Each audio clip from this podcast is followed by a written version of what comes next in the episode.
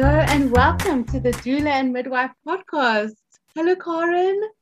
Hi, Charlene. Wow. I've got a brand new coffee mug today, and it's a huge one. So I've actually I've got tea in it, but I've got a very big cup of tea to get us through the next half hour or possibly one hour because we've got a big topic to cover today. We do indeed, and I'm so excited to t- chat to you about this because it's a it's an issue that so many moms face all over the world in different, you know, different areas. So I'm so excited to chat to you about this today.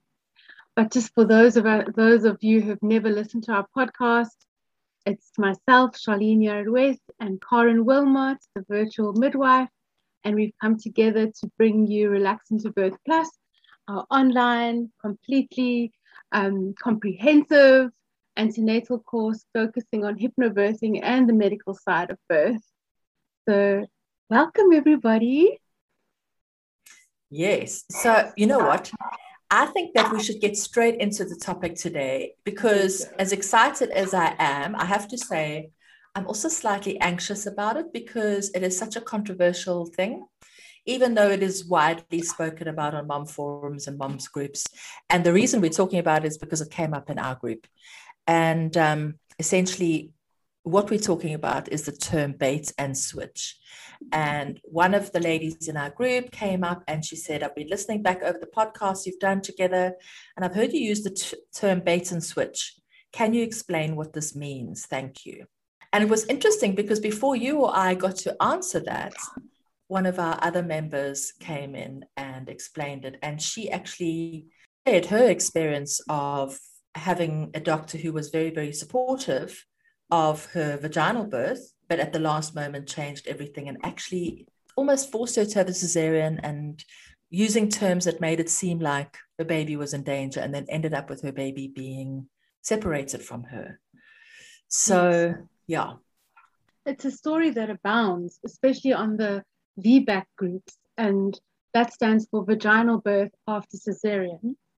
And on Facebook, there are so many V BAC groups popping up. And I think that really is a big hot topic because so many moms for their second birth are much more aware of these kinds of tactics, which are so underhand and so unethical. Just, it makes me so angry to talk about it. But I think, yeah, it's definitely something to explore.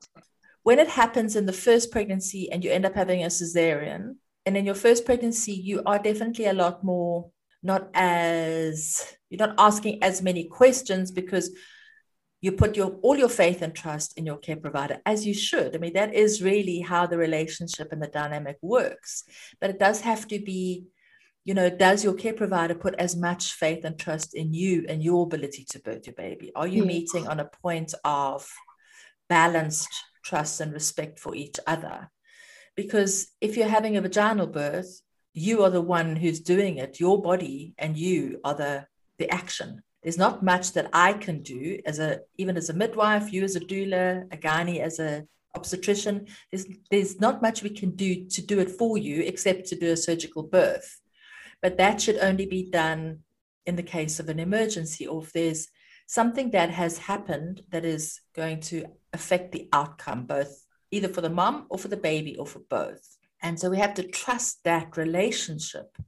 And when we, when there's an imbalance of trust and respect around that, and then you are very subtly coerced into interventions or even a surgical birth that wasn't necessarily medically necessary, you're okay. You might be okay with it. You think, oh, sheepers, at least I'm okay. My baby's okay. But then your next birth, you are a lot more aware. You're, you're going to ask a lot more questions. And then, as you say, now you're a V BAC, and finding a supportive care provider the first time round for a normal vaginal birth was difficult. It's even more difficult to find a care provider who is supportive of a vaginal birth after cesarean. A vicious circle now, because now we have so many more women who are seeking to have a V BAC. Yes. I love what you said about it being reciprocal. You yes. know, is the trust reciprocal with your care provider? And I also really, I never thought about what, how you said it was, that when the care provider has to do something, they, they can do something surgical and medical. You have to come to the party with your body And the only way that they can help you is to do something. Mm. That's just, that's just that's such a aha moment.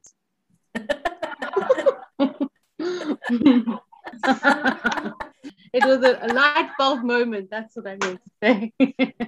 You know, I think the other thing is that so much of the focus when we're talking about bait and switch is on what is done to you and on the mode of birth. But if we look at all the studies that are done around a woman's satisfaction of whether she was satisfied or whether her birth experience was a positive one, the focus isn't on how the baby was born. It's on how she felt and how she was made to feel during labor, on how supportive her team was and how supported she felt, and whether or not she was involved in decisions and choices that were available to her at the time. That's got nothing to do with whether her baby was born vaginally or surgically. It's how she felt. But um, let's go back to the beginning yeah. and talk about what bait and switch means. I mean, I hate the term, to be honest yeah. with you, and I'm sure doctors do too. yeah. And I'm sure that they know that it is a term that is is being used more widely. But essentially, it is when the care provider says that they they do support your wishes and they support your wish for a vaginal birth, but as the pregnancy progresses, they start subtly throwing in reasons why a cesarean or surgical birth might be better, might be safer, why it eliminates risk. And I think it's the word risk that is used a lot. And anytime risk is brought into it, it immediately evokes a feeling of fear. And one of the things that I said on the group that the ladies really loved is if we replace the word risk with the word chance, it kind of changes everything. Risk sounds scary, but chance is chance. I really love that. Um, and it's very insidious how mm. it happens.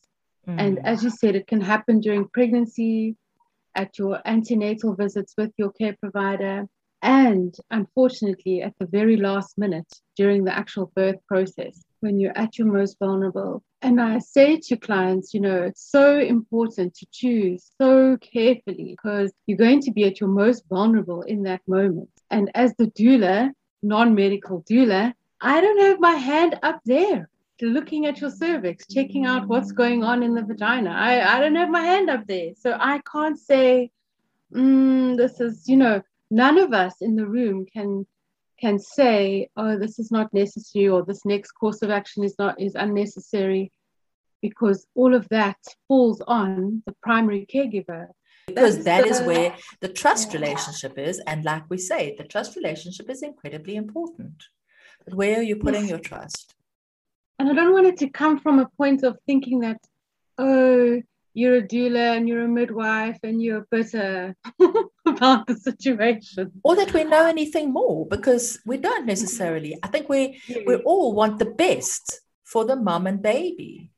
I don't want to argue with anybody when a woman is in labor. And a woman in labor certainly doesn't want to be arguing with anyone. And we shouldn't be. It shouldn't be about that. And it shouldn't be a power struggle. And it shouldn't be us and them. Like I found when I was answering that message on the group yesterday, I was talking about they, they, they. And I was like, that's already coming at it from the wrong angle because it's making it seem like us and them. That's how it feels. But it shouldn't be. It shouldn't be that way. It shouldn't be that way. And I think what you said about it being insidious is so true, because actually what sparked that conversation was the lady who said that at her twenty-three week visit, the receptionist had asked her to sign a consent for a cesarean. That's insidious. That is a form that they give to moms during labor if things go, you know, things don't go so well and the C S A R is needed. It can be given during labor. It's planting a seed um, because I, I, and it's a seed that doesn't need to be planted because every pregnant woman knows that there is a possibility she may need a cesarean. It's a given. There's always a possibility. And, and we are grateful for the opportunity to have a cesarean if it's the right thing to do. But all I need to do, if that if that option is made available and it's necessary, is sign on a piece of paper. Less than two seconds. I mean, you that's what you want from a cesarean, is that it was necessary and you can know. And I always say it in the same way. You can know in your heart of hearts that it was a necessary course of action. Because I agree with you. I really agree with you that you know in your heart of hearts. But how do you get there? How do you get there, and how do you trust it? How do you trust your heart of hearts in a moment of extreme vulnerability and at the end of a very long, hard, physically challenging labor? And when you're faced with a doctor who, who is saying that this is the right thing for you and your baby and using words like risk and, and whatever, how do you trust your heart of hearts? Like, that is a huge ask. Yeah. I think it comes down to watching out for red flags during your post, your antenatal appointments. So when you go for these visits, watch for the words that they use. Are they open to discussing your preferences with you? Are they open to discussing natural birth options? Should I say vaginal birth options? And that includes how many Caesars do they do? How many vaginal births do they do? Do they do episiotomies? All those questions that we've we've covered a bit in the other podcasts we've done. Interviewing them as if you're choosing a, another service provider for something that you need done at home. You're going to be interviewing, getting multiple quotes, but it is difficult. It's a very difficult ask. So I'm going to speak from the, the gynae now. Yes. And I would say that the unfortunate reality is that the majority of gynaes don't, haven't experienced vaginal birth in its rawest, most natural form, because they were trained in a medical system, in a public hospital with high volumes of birth. Um, and high intervention rates. So during the entire training, they probably never saw many really true natural births or even beautiful births. Like, most gynaes who come out of their obstetric training are quite traumatized, actually, from the things that they've seen and done. And if you had to speak to them, the words beauty and power and transformation and empowered wouldn't come into the conversation. So from their point of view, that was their first imprint of birth. And then as they've moved through and gone into private practice or whatever, they've realized, listen, there's a better way of doing this. I mean, we don't have to yeah. do that. We, a surgical birth is clean. It's, it's on time. It's scheduled. I can manage the healing. I can manage the everything. So yeah. it's, it's from a convenience point of view. And I think many times they actually think it's better for the mom. I do, I do think that, you know, I don't think it's coming from a point of view. So when they have someone sitting in front of them who's done our course and who's asking them all of these questions, inside they are just like rolling their eyes, and because they they are going back to their training and what they saw and thinking, do you really want that? Do you really want that? Yeah. They haven't seen it. And, and you know, I saw that, sure, when I when I was in the Middle East. And one of my, and Lindsay, if, if you're listening to this, is a big shout out to you, because she wanted to have a water birth, and water birth just wasn't possible. It wasn't an option there. And I had a really good, um, I was already working outside of the hospital system. So I was supporting her independently, but I had a good relationship with that doctor. So she agreed to do the water birth, which we were both amazed with. But I think the reason she agreed to do it was because she thought it wouldn't happen. She'd never done it before. She'd never seen one, but she really didn't think it would happen. And Lindsay just like went full out. She got her own birth pool, ma- arranged with the hospital uh, staff to set it up, to create a room. I mean, she just went all out. There was like nothing stopping her. But for me, it was all about her, her absolute trust and belief in her ability to do this. And this is what she wanted. And she was not going to let the fact that she was in a country where water birth had never been done before, in a hospital where it had never been done before. She had her water birth, and I will never forget the look on the doctor's face. One, because she was in the water, so she was unable to put her hands in and do all the interventions she would normally have done.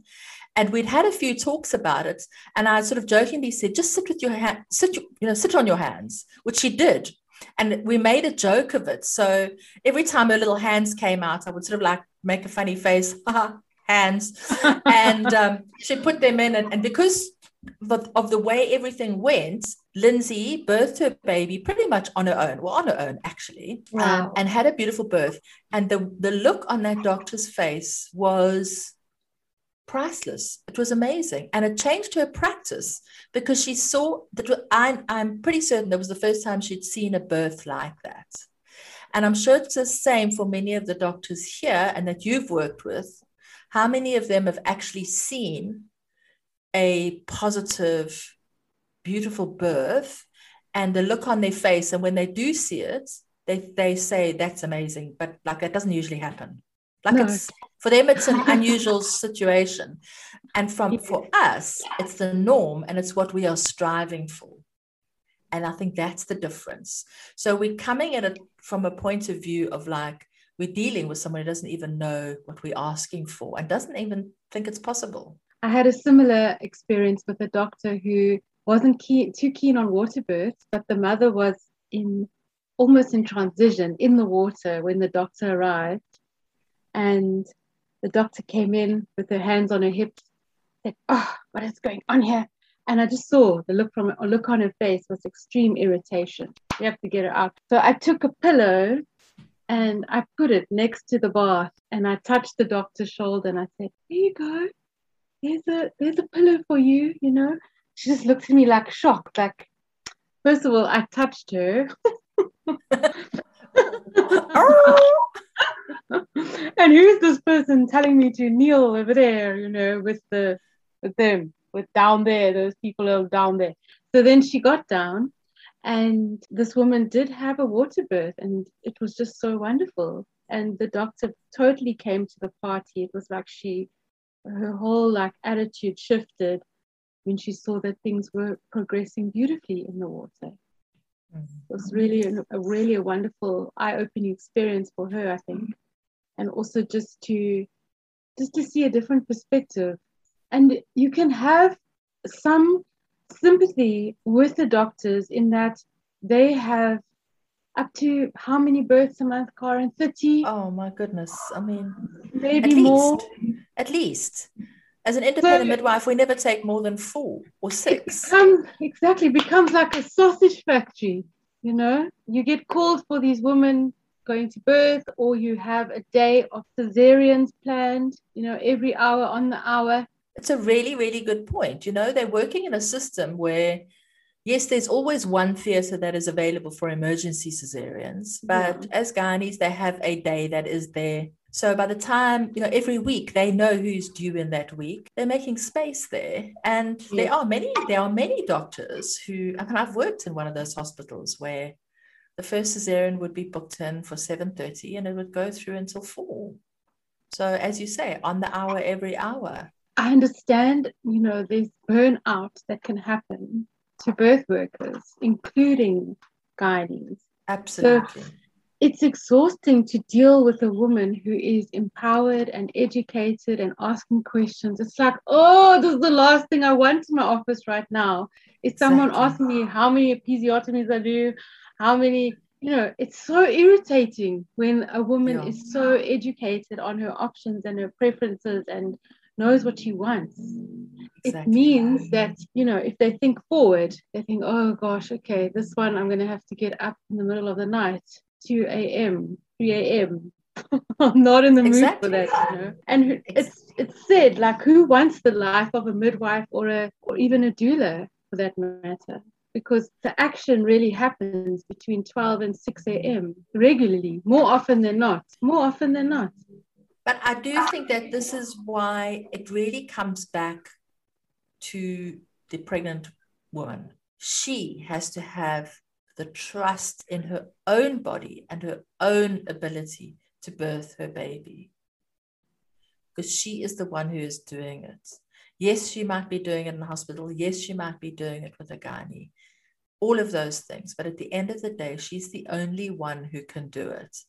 And all you're asking is that the people who are there believe in you and trust you to do that and support you with everything that is happening. Everything, because yes. it's hard and it's challenging. And as medical personnel, we want to step in and say, oh, but I've got something for this. I can help you with this. Help because yes. it's there, or do you want it because you need it? Because yes, we do. We have a medication and a procedure for everything that happens in labor. So we can either bypass it, or we can stop it, or we can make it go faster or quicker. We have something for everything. But which ones do you want to use? And why and when? And another thing is a woman shouldn't have to fight, and you men- you mentioned it right in the beginning, a woman shouldn't have to fight in the birth room. I mean, if you go back to essential hypnobirthing pointers, it's the worst thing to be in fight, flight, or freeze mode, in your sympathetic nervous system mode. You want to be birthing and laboring in your parasympathetic mode, which is feed, breathe, digest, and birth, obviously. You really want your care provider, if they walk in and see that you're in that parasympathetic mode, to respect it. Don't do anything that snaps you out of it, because it's very easy to snap you out of it.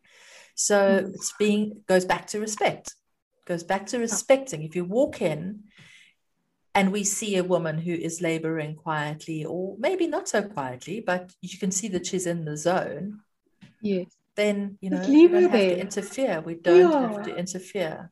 Having said that, I mean, I've been at birth with a handful of doctors who are so intensely respectful of the mother, who step back and cheer her on. The one, the one time I was at a birth with, with a mom, and the only source of light we had was a small little L E D candle, and she was crowning. And every time she crowned a little, you know, the baby came, was rocking backwards and forth, would shine the little lights over the area. And at some point, this little man came in and was watching this unfold. Every time the baby rocked backwards and forward, he would just step forward and just clap his hands slightly like this. Oh, that's wonderful. And then step back. And he kept, you know, moving in and out like that, but without putting on any lights, just cheering her on. And his midwife, the midwife on duty, was basically conducting the birth. She had her hands there with the mom, with our little source of light from the L E D candle, you know. And he was literally like a little cheerleader on the side. And then I realized, oh, this must be the doctor, because when the baby was born, and obviously he came forward to congratulate her. Oh, thank you, Doctor So-and-so. I mean, it was amazing. You don't you don't find that. You don't hear those stories. So just as a side note, you know, there are these doctors who really try to work in a caring mid- midwifery approach way, but it is so rare. It's like a rare wine to find a doctor like that. You really hold on to them tightly, you know, because those are the, that's the backup gynae you want. Or that's, if you can't have a midwife for whatever reason, that's the primary gynae that you want. That's your primary caregiver. That you want. I do think, though, that the change will will not, we can't change the practice of the gynaes. We can't change their, yeah, their practice. But we can change ourselves. And the only way this trend and this behavior will shift is women stepping into their power. And and trusting themselves that they have everything they need to birth their babies, that I can do this, but I choose to do it in the hospital and I choose to do it with the gynae. So often I've heard, sometimes there's such a fear that the gynae won't arrive. And when a birth yeah. is progressing really, really beautifully, sometimes the gynae doesn't arrive and the birth happens amazingly. And he sort of he or she walks in, oh, it's all over. And yes, there's an element of anger because of all the stuff that's involved if you miss a birth. But really, it means that, that they weren't needed, because we know that a birth is progressing well doesn't need anything else. It needs a supportive team. It needs people who are, I mean, obviously, it's the difference between a free birth and a, an assisted birth or a hospital birth or whatever. But, you know, if there's someone there who can reassure you that everything that is happening is meant to be happening. And just guide you as as those changes are occurring. And yes, this baby is coming. Yes, it feels intense. Yes, yes, yes, yes. Just all of those reassurances. Then there isn't much I need to do. I'm not birthing the baby. Yeah. So if the doctor didn't make it, it's probably a good thing. And you didn't need them anyway. You didn't need them anyway. And also to give so much credit to care providers and forgetting that she herself did it. And the mom would say, oh my gosh, I don't think I could have done it without you. But we were just there to hold the space. But we, what we did was we gave her, made her feel safe enough to go where she needed to go, to go into parasympathetic mode. That's what you did. That's true. You made her feel safe enough to go into parasympathetic mode.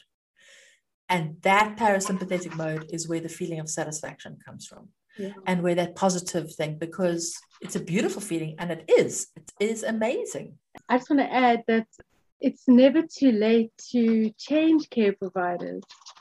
I know that's like a touchy subject, but I feel like it needs to be said that, and I hope, you know, if any, any obstetricians or gynies are listening to our podcast, they understand from the point of view that it's a free country, it's a free world, you know, and you should be able to change care providers, whether that's to another gynae, primary caregiver, or you decide to have a, a midwife-led birth.